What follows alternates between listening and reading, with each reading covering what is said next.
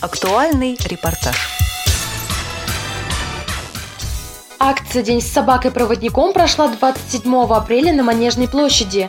Это мероприятие посвятили Всемирному дню собак-поводырей. Для посетителей провели мастер-классы по обращению с четвероногими помощниками, рассказали о том, как правильно содержать таких собак. Также состоялись мастер-классы для самых маленьких гостей. На картине из ниток ребята научились вышивать лабрадоров, а собачки из фетра помогли детям получить навыки шитья. Помимо этого на площадке присутствовал ветеринарный врач, у которого каждый желающий желающий мог получить консультацию по уходу, дрессировке и кормлению питомцев с рождения. В рамках акции организаторы представили посетителям Российскую школу подготовки собак-проводников. Это учреждение общероссийской общественной организации инвалидов Всероссийского общества слепых. За время своей работы школа выпустила более 4400 собак-проводников, каждая из которых нашла своего хозяина. Подробнее о том, как приобрести собаку, мы узнали от ведущего мероприятия, заместителя генерального директора России Российской школы подготовки собак-проводников Всероссийского общества слепых Андрея Ивашкова. Для того, чтобы получить собаку-проводника, инвалиду по зрению необходимо обратиться по месту своего проживания в Бюро медико-социальной экспертизы, где ему будет разработана индивидуальная программа реабилитации инвалида, в которую будет вписана собака-проводник как техническое средство реабилитации.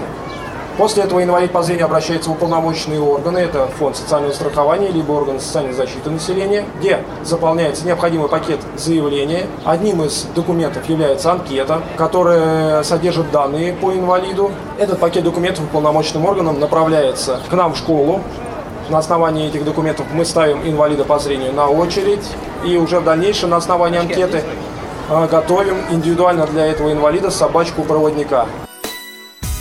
Все желающие получили возможность пройти специальную полосу препятствий вместе с собакой-проводником. Посетителям надевали на глаза повязку, и они под руководством профессиональных инструкторов преодолевали трудности. Обходим боковые препятствия. Впереди у нас препятствие – это лестничный марш. Собака фиксирует препятствие, находящееся перед нашим героем, остановкой. Своими эмоциями с нами поделилась участница мероприятия Анна Савинова. Очень неожиданно мы сюда заглянули, но остались приятные впечатления, потому что собак действительно не только настоящий друг человека, но и незаменимый помощник. А когда я смотрела видеоролик, я даже немного прослезилась, потому что настолько собаки очень милые, добрые, и порой даже от людей такую помощь поддержку не встретишь, как от собак. Родион Газманов также решил принять участие в прохождении полосы, а помогли ему в этом инструктор Анна Морзенкова и ее питомец-лабрадор Мюнхат. Для э, людей слепых э, любой кусок города, который мы проходим с вами, не задумываясь, для них это полоса препятствий. И вот это нужно понимать. Здесь, здесь сымитированы вещи, которые мы преодолеваем, не задумываясь, дежурно, э, и на которых э, человек слепой может упасть и получить травму какую-то. В этом плане, конечно, школа собак-проводников, ну или собак-поводырей, да, как мы называем, а, это а, не просто важно, это жизненно важно. И также жизненно важно наше понимание того, что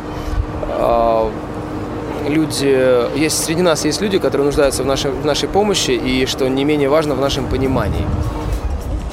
Проведение подобных акций показывает нам, как важно помогать людям с ограниченными возможностями здоровья в повседневной жизни. Репортаж подготовили корреспонденты седьмой мастерской Кристина Любова, Яна Ершова и Кристина Ребри специально для Радио ВОЗ.